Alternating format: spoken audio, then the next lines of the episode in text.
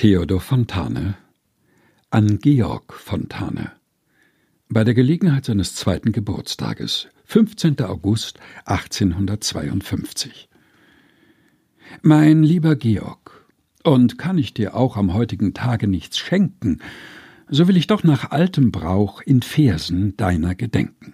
In Versen, worin dein dichter Papa sich immer da ergossen, wenn ihm, was just nicht selten geschah, die Pfennige spärlich flossen.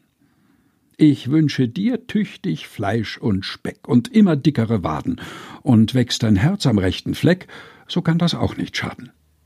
Dein Vater ist nicht schlecht, nicht gut, nur gerade kein Menschenfresser, drum sage nicht, es liegt im Blut, sondern werde ein bissel besser. Die Schulen leisten jetzt so viel, so klug wird unsere Jugend, so komm denn auch, du höchstes Ziel der eingetrichterten Tugend, Ach, wenn du dann im Prima sitzt und unter den Sechsterknaben gewahrest, wie dein Vater schwitzt, so wolle Mitleid haben. Blick auf den Ulks, der dein Papa, mit nachsichtsvollen Augen.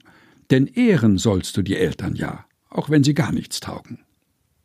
Wer weiß, ob ich das Reimgeschäft nicht bis zum 104. Verse fortgesetzt hätte, denn ich hatte noch allerhand Vorrat, wie zum Beispiel und mache Geld, denn fehlt dir das und musst du dir was pumpen, so ist vorbei der ganze Spaß, so zählst du zu den Lumpen und so weiter.